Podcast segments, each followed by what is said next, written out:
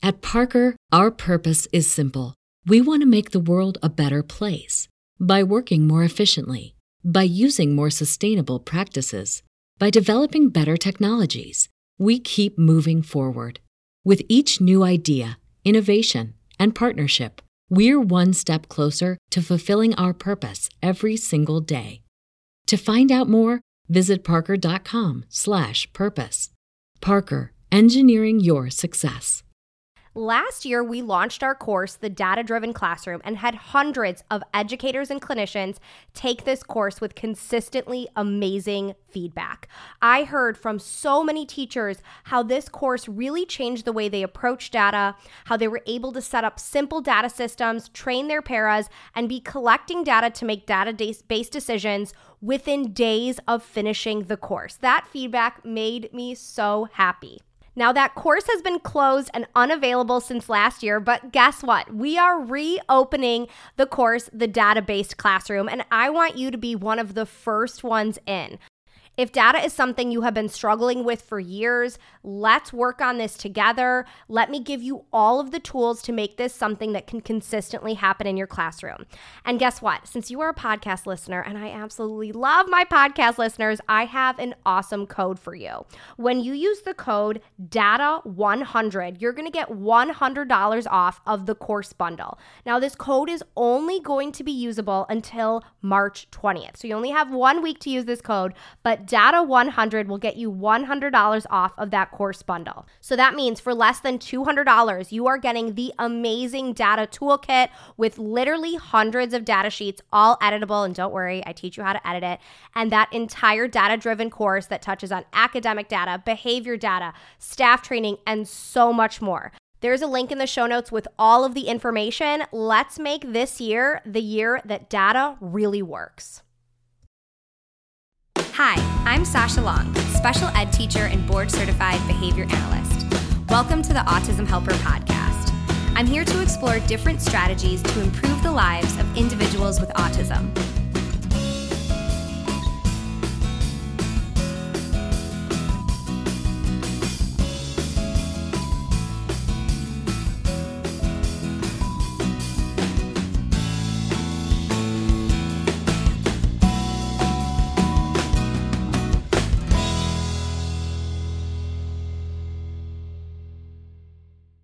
Welcome back to the Autism Helper podcast. As always, I am so excited to share this episode with you. Today, I am chatting with Janna and Morgan, who are the team behind a new book called AAC Visualized. And in this interview, we are talking all about AAC, how to move beyond requesting, and they share so many amazing, actionable tips for how to incorporate AAC into your school day, into your home setting. I really just love their perspective and mindset on this, and I think it makes it less overwhelming, and really just more exciting.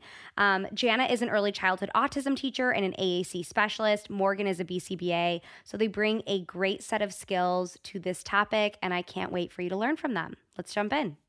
Hi, Janna and Morgan. Thank you so much for joining me on the podcast. Hi, thank you for having Hi. us.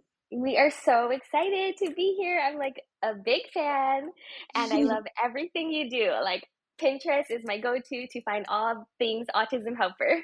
I love that. And you know, I spent like many, many years just sitting on my couch on my blog and on Pinterest. So I'm happy that paid off. Definitely has helped thousands of teachers. well, I am really excited to have you guys on today because AAC is a topic that I am always really passionate about learning more and more about.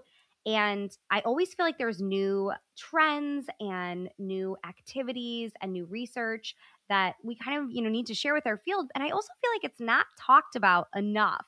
So I'm so excited for you both to share your expertise on this topic today.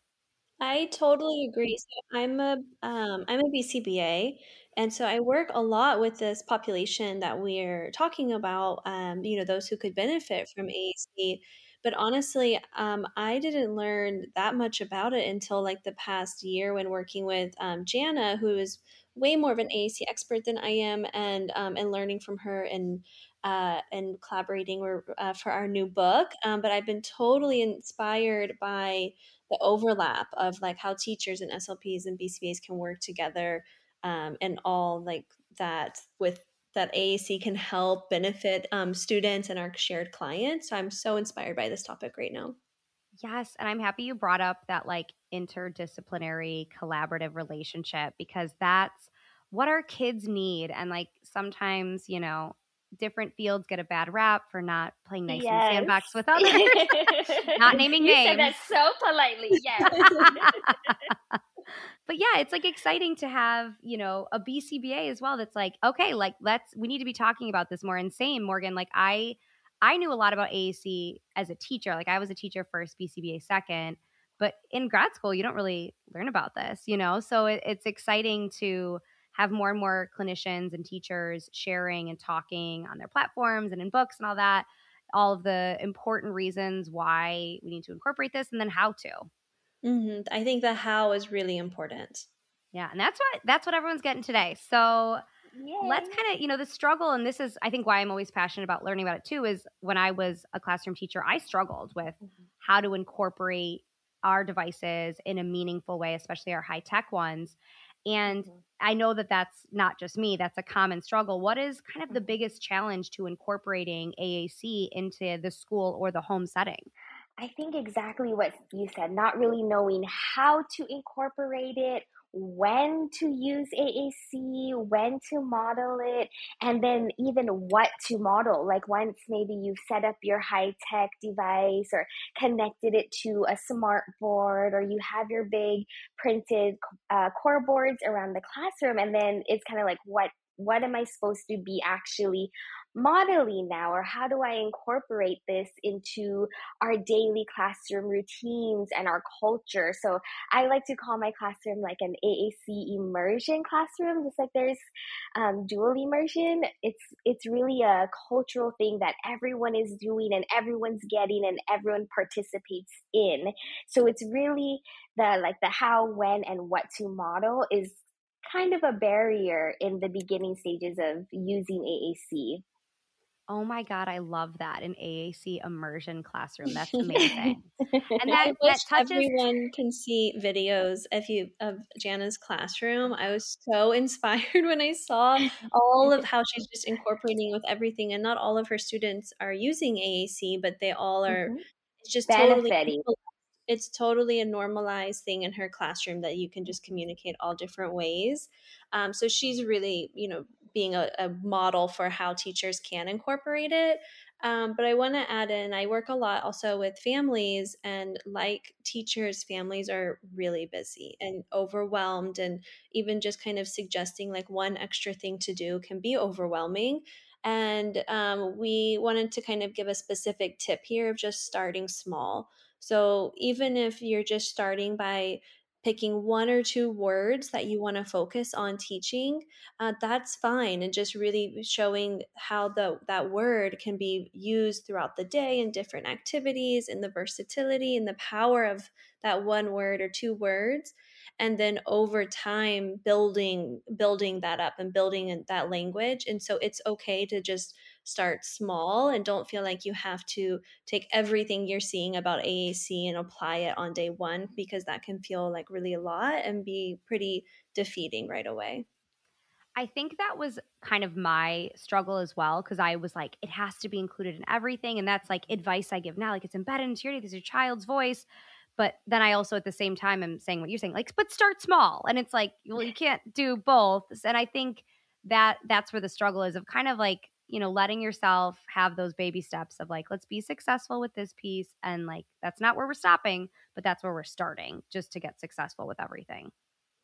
Yes, and I learned this um, from Janna. This like doing like word of the week, um, and so you can pick a core word, um, and so like a word that has a lot of uh, versatility. So like the word like or help or go and stop if you want to do um, opposites, and then everyone is just doing modeling on the AAC system like throughout the whole day. Um, and then over time, you can really build up and, and continue to add on to more and more of these words. Uh, and so, even just saying, like, to just pick one word to start. Um, or mm-hmm. just starting with one activity. So, picking one part of the day that you're really going to focus on modeling AAC. Um, and I think that helps uh, teachers and families not feel like that they're not doing as much as they can when you give them a more reasonable place to start off. Yeah, exactly. It's not like, oh, try to like do this all day. It's like just yes. one one thing. And actually, can you give a little cuz I think just to make sure everyone, you know, there's all these new um, new concepts too in the last five ten years. Can you give a little background on on really what core vocabulary is and why why it's important to teach and, and how maybe that's different than how we were taught to teach communication and requesting and language maybe 10, 15 years ago? Yes. So core words are the words that we use about 80% of the time. So when we're having everyday conversation, like just now I counted in my head, you said the word "the like twice in one sentence. I'm like, oh, two core words right there. So these are the words that we use all day, every day in very conversational ways. They're also words that, um, you know, when we're developing language are some of our first words that we learn. Um, also, when you think of like, there are like high frequency words. So when we think about kindergarten um, spelling words, a lot of those core words are also these high frequency words. So there were words like Morgan was saying, that are very, very versatile. You can use the word like or go throughout your day so many times. Like, we're gonna go to recess, we're gonna go line up, go sit down at circle time. It's time for lunch, go eat.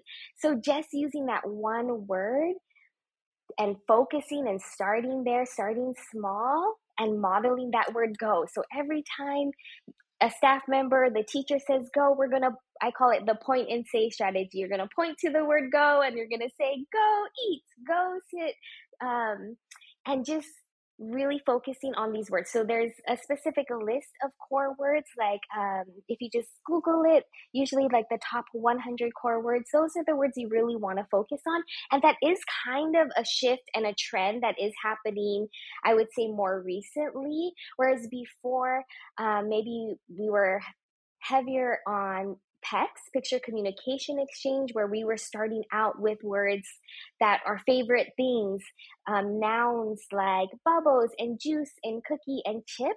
And now there's kind of been a shift away from starting with those very specific nouns to more core words, more of those versatile words. And I remember even printing out um, like core boards and my core boards were filled with nouns puzzle and you know um, blocks and legos and bubbles. And now when i'm printing core boards 80% of those words are going to be those core words and then maybe a couple of fringe words if it's for a specific activity like at the bottom how have you seen the shift from going to more of that, like, you know, noun specific and those like preferred items, like teaching that as like those 1st mm-hmm. words to the idea mm-hmm. of core? How have you seen that with your students in your caseload on the success of language development communication?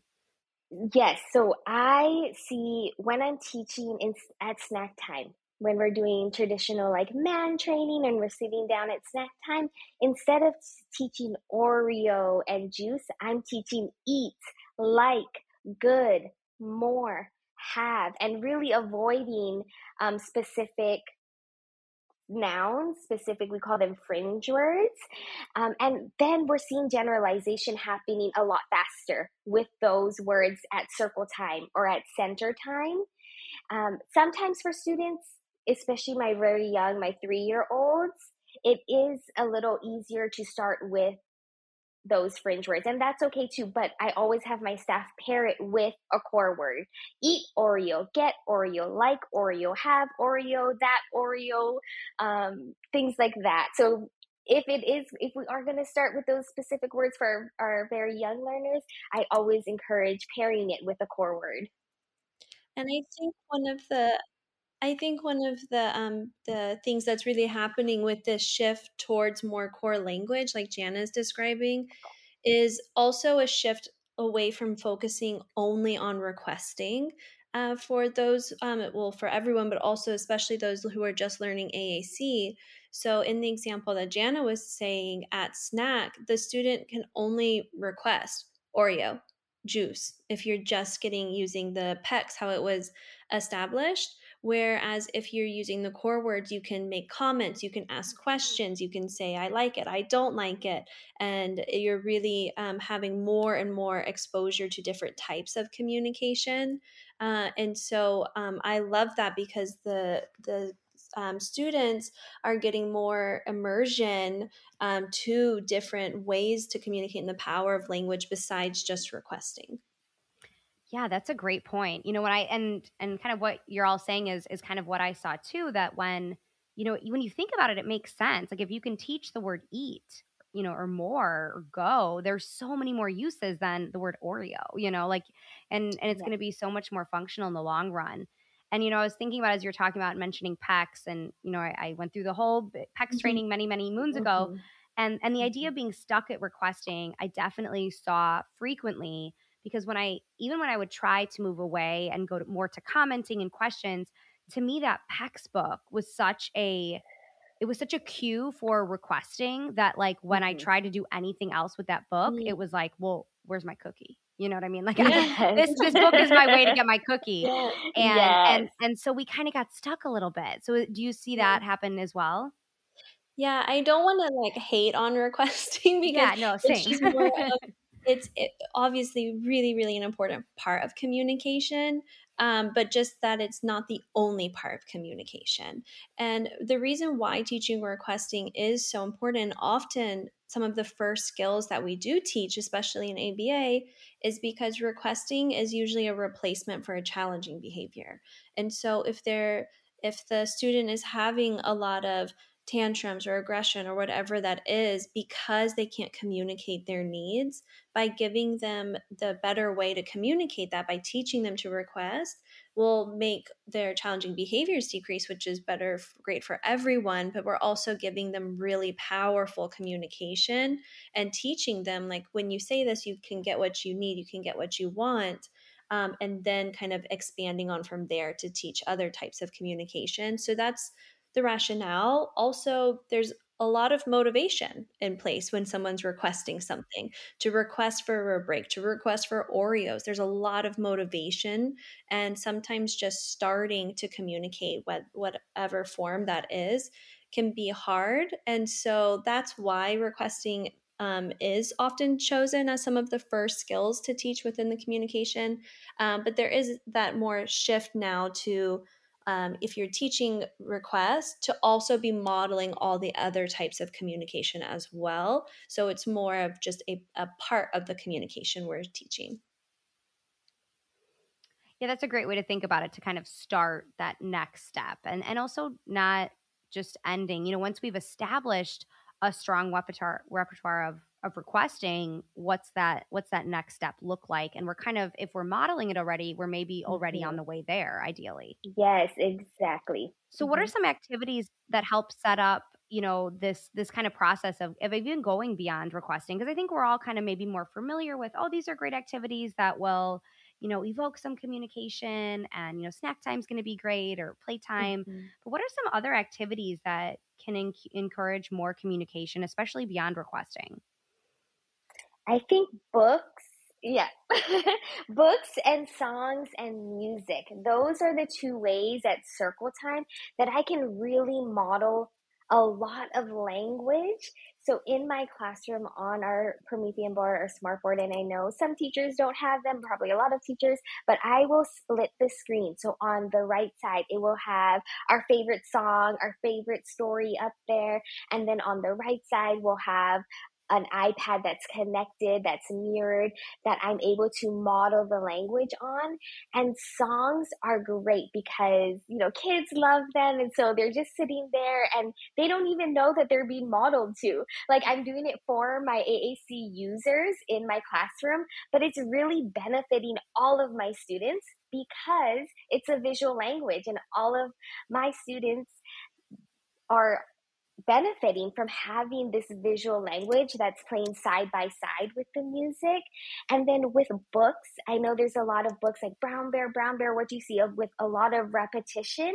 So using repetition to model those words. So in Brown Bear, I might focus on, you know, um, the word see or what and see. What do you see? I might focus on colors when I'm modeling. I might focus on the animals when I'm modeling.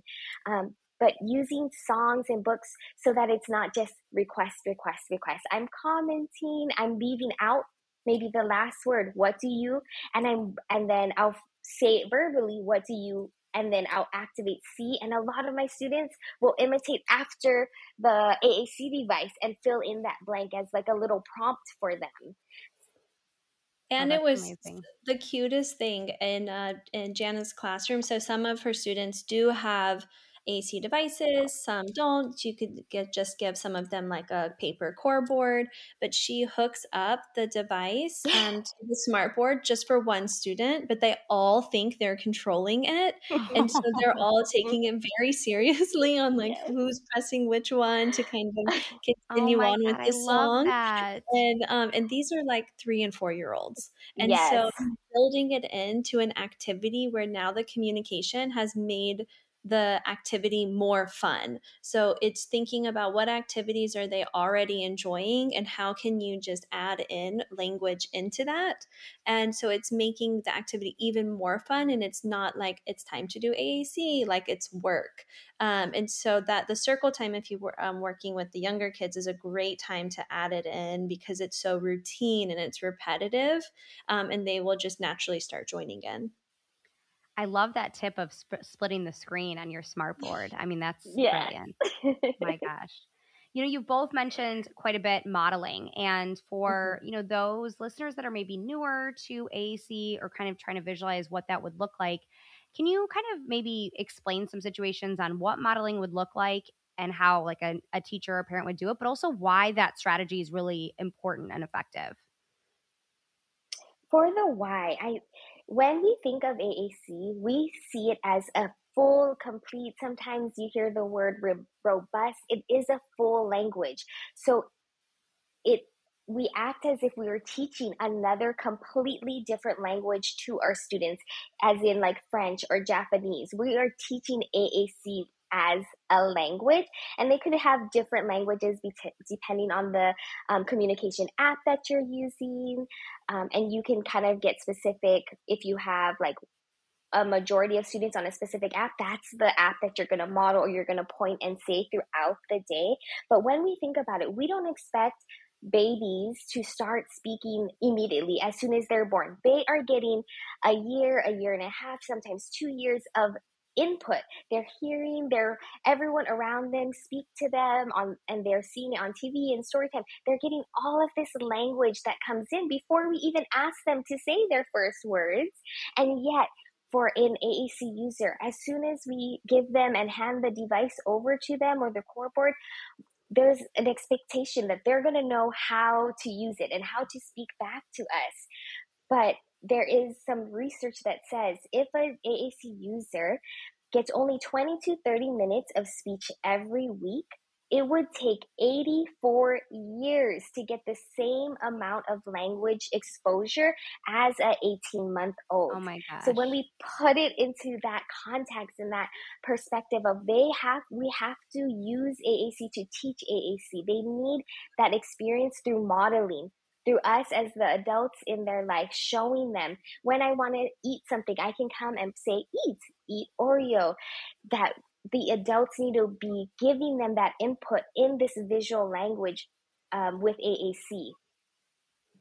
My gosh, that was explained so well. I just want to like take a two minute little thing um, and like send it to everyone. Um, awesome. No, thank you. And then and then, so when you're saying modeling, so if you're sitting with a kid yes. and they want Oreo, mm-hmm. you're meaning like you're taking their their their Device iPad and you're and you're putting it in there, right? Mm-hmm. Exactly. I'm saying eat Oreo.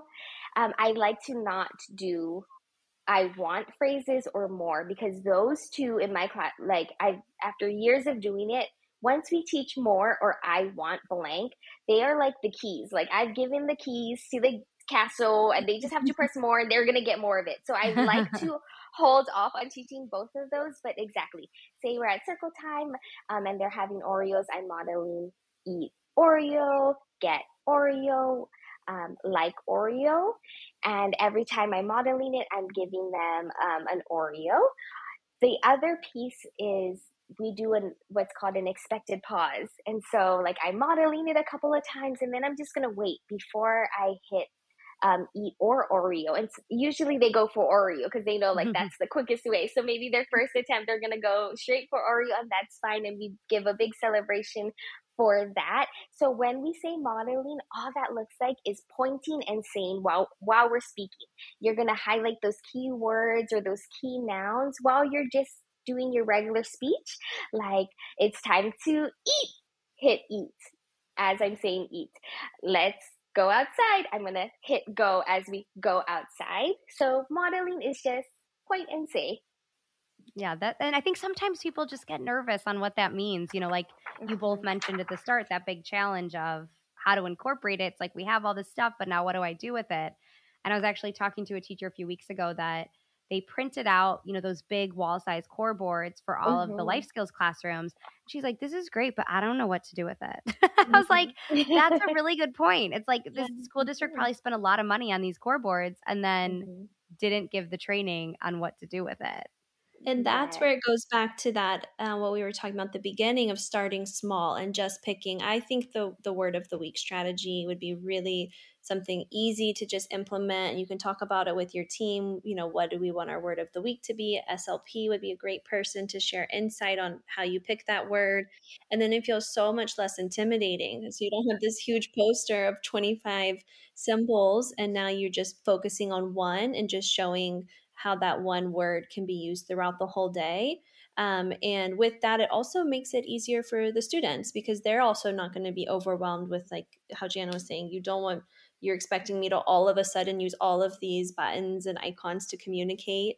Um, so it's easier for the the AAC supporters, the parents and the teachers and the paraprofessionals, as well as the students, to just start with start small um, and if you're picking buttons from the core board, that's a good place to start, but definitely the SLP can help um, make that decision on what starting small looks like for the individual learner. That's a great point. It's overwhelming for the kids as well. Like I think even, you know, from a sensory perspective visually, that like mm-hmm. huge core board or like even your small one or how many, you know, pictures are on your device. Yeah, if that was in another language, that would be really overwhelming for me, like as an adult. Exactly. Um, and you're mentioning, you know, t- getting your team on board too with, you know, this, I, the idea of the word of the week would be a great way to kind of have everyone be consistent.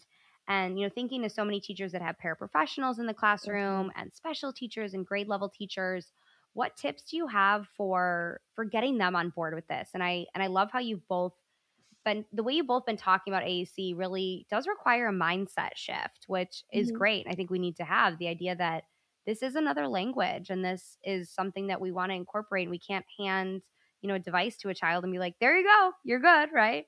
Um, mm-hmm. So, how can we kind of explain this to our team and get our team on board with utilizing these strategies? I love this question, and I have like a sneaky way of doing it. So I love a sneaky off, way. I can't wait. Okay, good. Yes, it starts off with you know you as the lead of the as of your classroom and just the excitement you have while you're doing all of your modeling, and then slowly as the students start picking up and start using their systems and being independent, and the excitement that everyone feels the first time they're able to say Oreo or the first time they're able to say go or up and down and the excitement that comes from that, you just keep that momentum and that excitement going. But my little sneaky trick is in the beginning, I have like this whole year plan for this. So in the beginning, at circle time, I'm doing all of the modeling myself. So as I'm doing songs and books and calendar, I'm doing all of the modeling. Then within like the first like three months of school, I'll start making like little excuses like, the phone rings. Oh, let me take this call and I'll hand the iPad to one of my paraprofessionals who has seen me model and knows exactly what core words we use at this song or exactly what core words we use during, you know, calendar, things like that. So they when I'm modeling, I'm also modeling for the paraprofessionals, for the support staff in the classroom. They don't know that, of course, what they do now, but but that's my segues.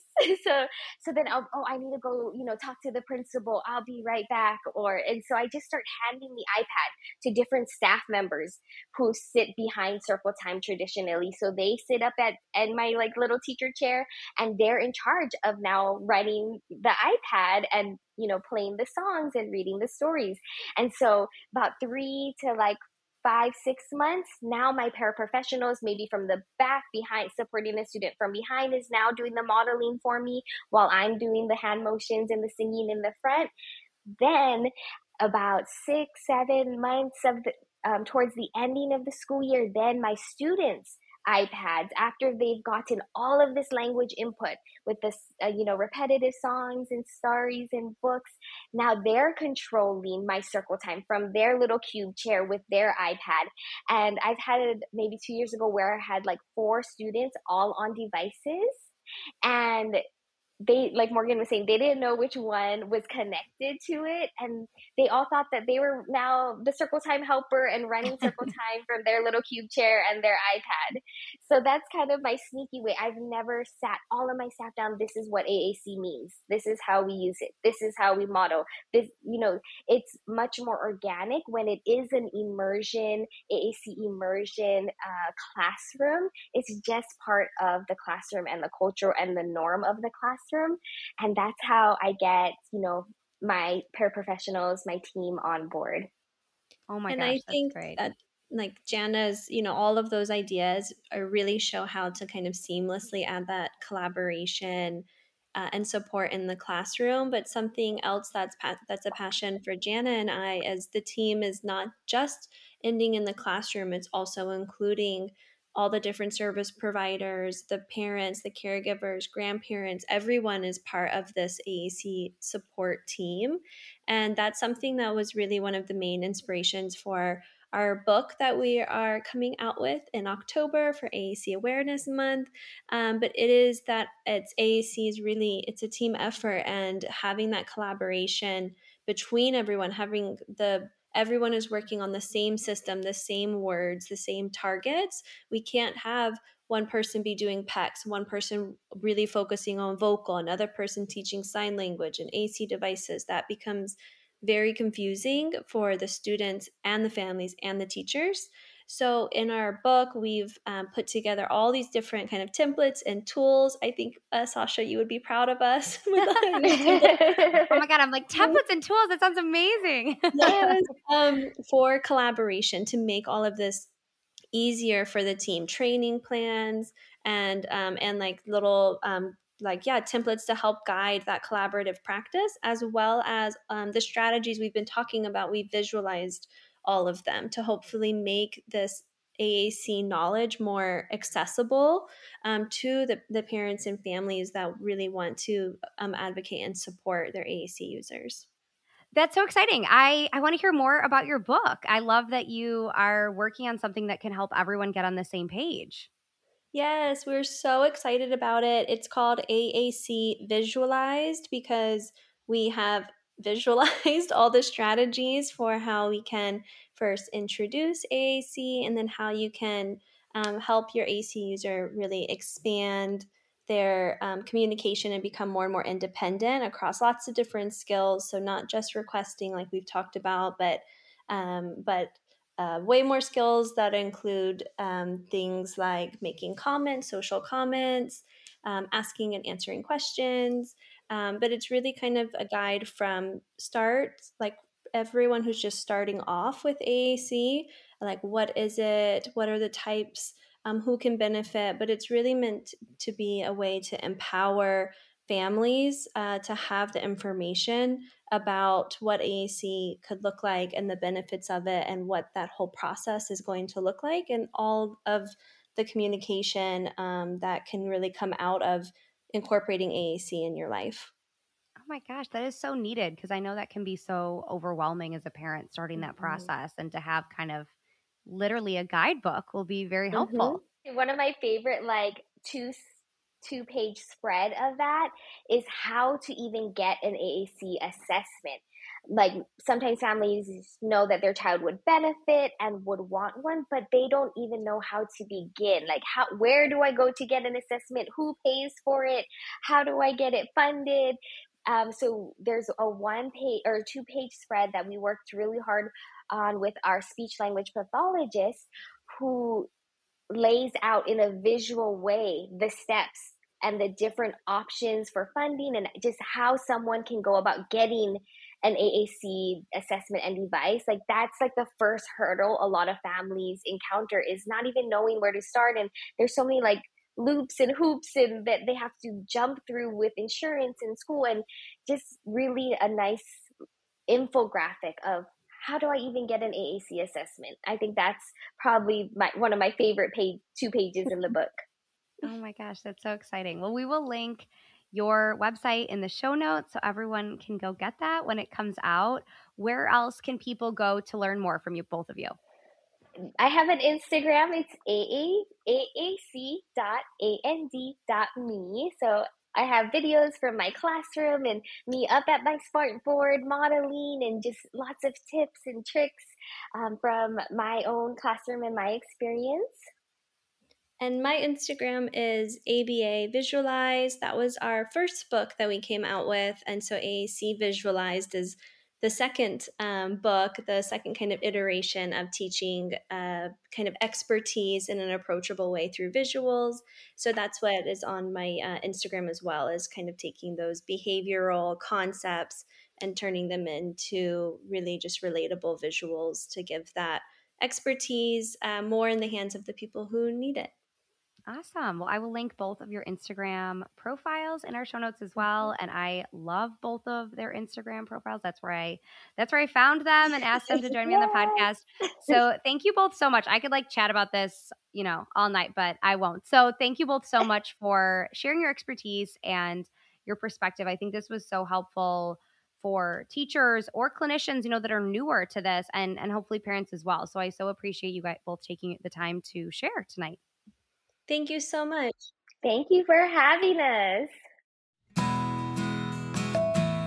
Thanks for listening to the Autism Helper podcast. If you liked what you heard and want to hear more, hit subscribe. It would mean a lot to me if you left some feedback. Whether I'm working one on one with a student, doing a podcast like this one, or presenting for a PD, my goal is always to provide as much value as I can. So your feedback really helps me make sure I'm doing just that. If you have other topics you'd like me to cover, leave in the feedback or message me on social media. You can follow me at The Autism Helper on Facebook, Instagram, YouTube, and Pinterest, or visit my website, theautismhelper.com. Thanks again for listening.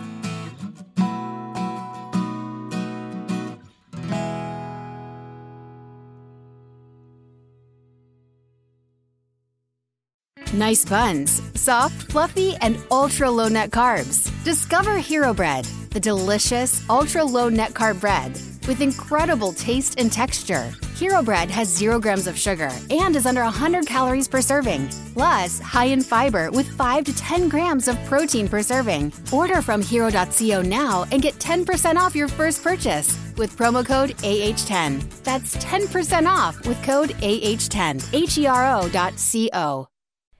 Having the right resources for your classroom is essential to making sure your classroom is running smoothly. At the Autism Helper Shop, we have all of the resources you need to make sure you have the behavior, communication, and curriculum supports for your students. Within our shop, we have adapted books, task cards, resources aligned to the VB-MAPP and the ABLLS, behavior plan flowcharts, data sheets, curriculum everything you need, whether you are an early childhood teacher or a high school teacher. We have all of the resources that will meet those students' needs. So head over to shop.theautismhelper.com to check out all of our resources.